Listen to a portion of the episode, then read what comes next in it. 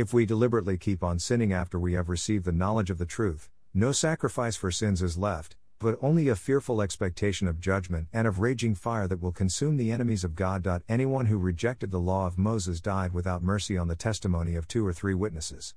How much more severely do you think someone deserves to be punished who has trampled the Son of God underfoot, who has treated as an unholy thing the blood of the covenant that sanctified them, and who has insulted the Spirit of grace? For we know him who said, It is mine to avenge, I will repay, and again, the Lord will judge his people.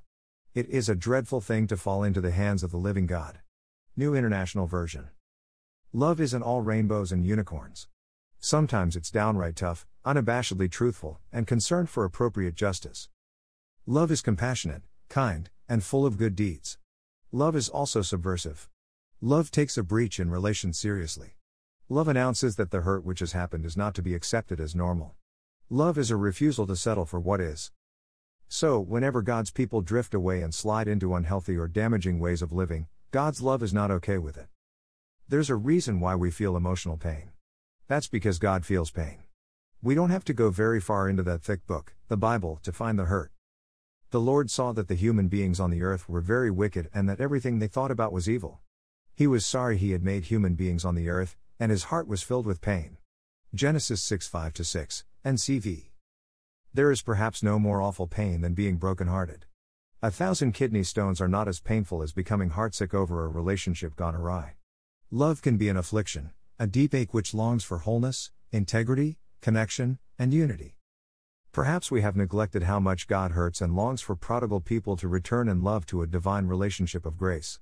Just because God is always content, happy, and celebrating within perfect Trinitarian love does not mean that God isn't also profoundly sad, full of grief, and gazing from heaven, watching and waiting for sinful humanity to come to their senses.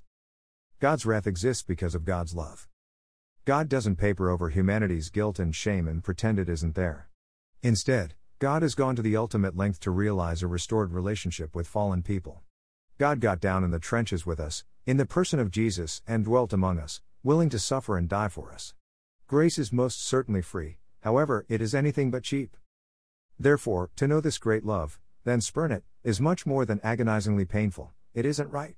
The preacher in the New Testament book of Hebrews captures the pathos of God against all that separates people from such perfect love. To renege on a commitment to Jesus is tantamount to crucifying him all over again.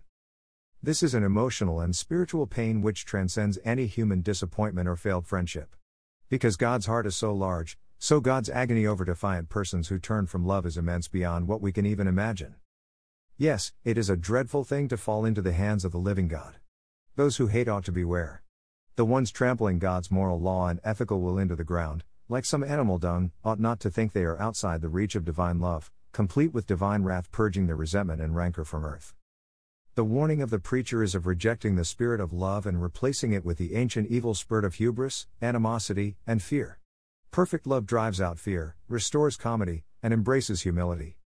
We are responsible for our own transgressions against others, our own failures to love as we ought, and our own neglect of God. Therefore, we must forsake willful and deliberate treatment of God and others by denigrating the work of the Spirit and attributing evil intentions to them. If we focus on loving God and neighbor, then there is no room for apostasy, for lashing out and being an evangelist of wickedness. By clarifying and focusing on what matters most, being non retaliatory, and reminding oneself of divine love, we can cultivate a spirit of grace and forsake the hateful spirit. Whenever we are wounded by another, or even by God, holding on to the hurt only causes gangrene of the soul.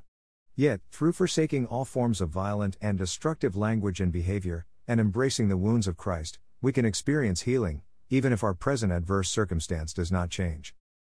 So, be kind to yourself and others. Allow God's kindness to penetrate the deep portions of your heart. Live a life of grace, why be punished for acting like a foolish person? If you must suffer, suffer for doing good, not evil. O Lord God, I confess and acknowledge your infinite mercy and goodness to me, and my ingratitude for such grace shown. You have saved me and made me your own child, and an heir of heaven. And I end up ignoring your gracious blessings, giving in to temptation, and treating faith like a paper plate to be trashed when I'm done with it. I am truly sorry for my offenses toward you and admit my failure to observe your goodness. Accept my imperfect repentance, forgive my wickedness, purify my uncleanness, strengthen my weakness, heal my unstable spirit, and let your divine love rule in my heart, through the love of Jesus Christ. Amen.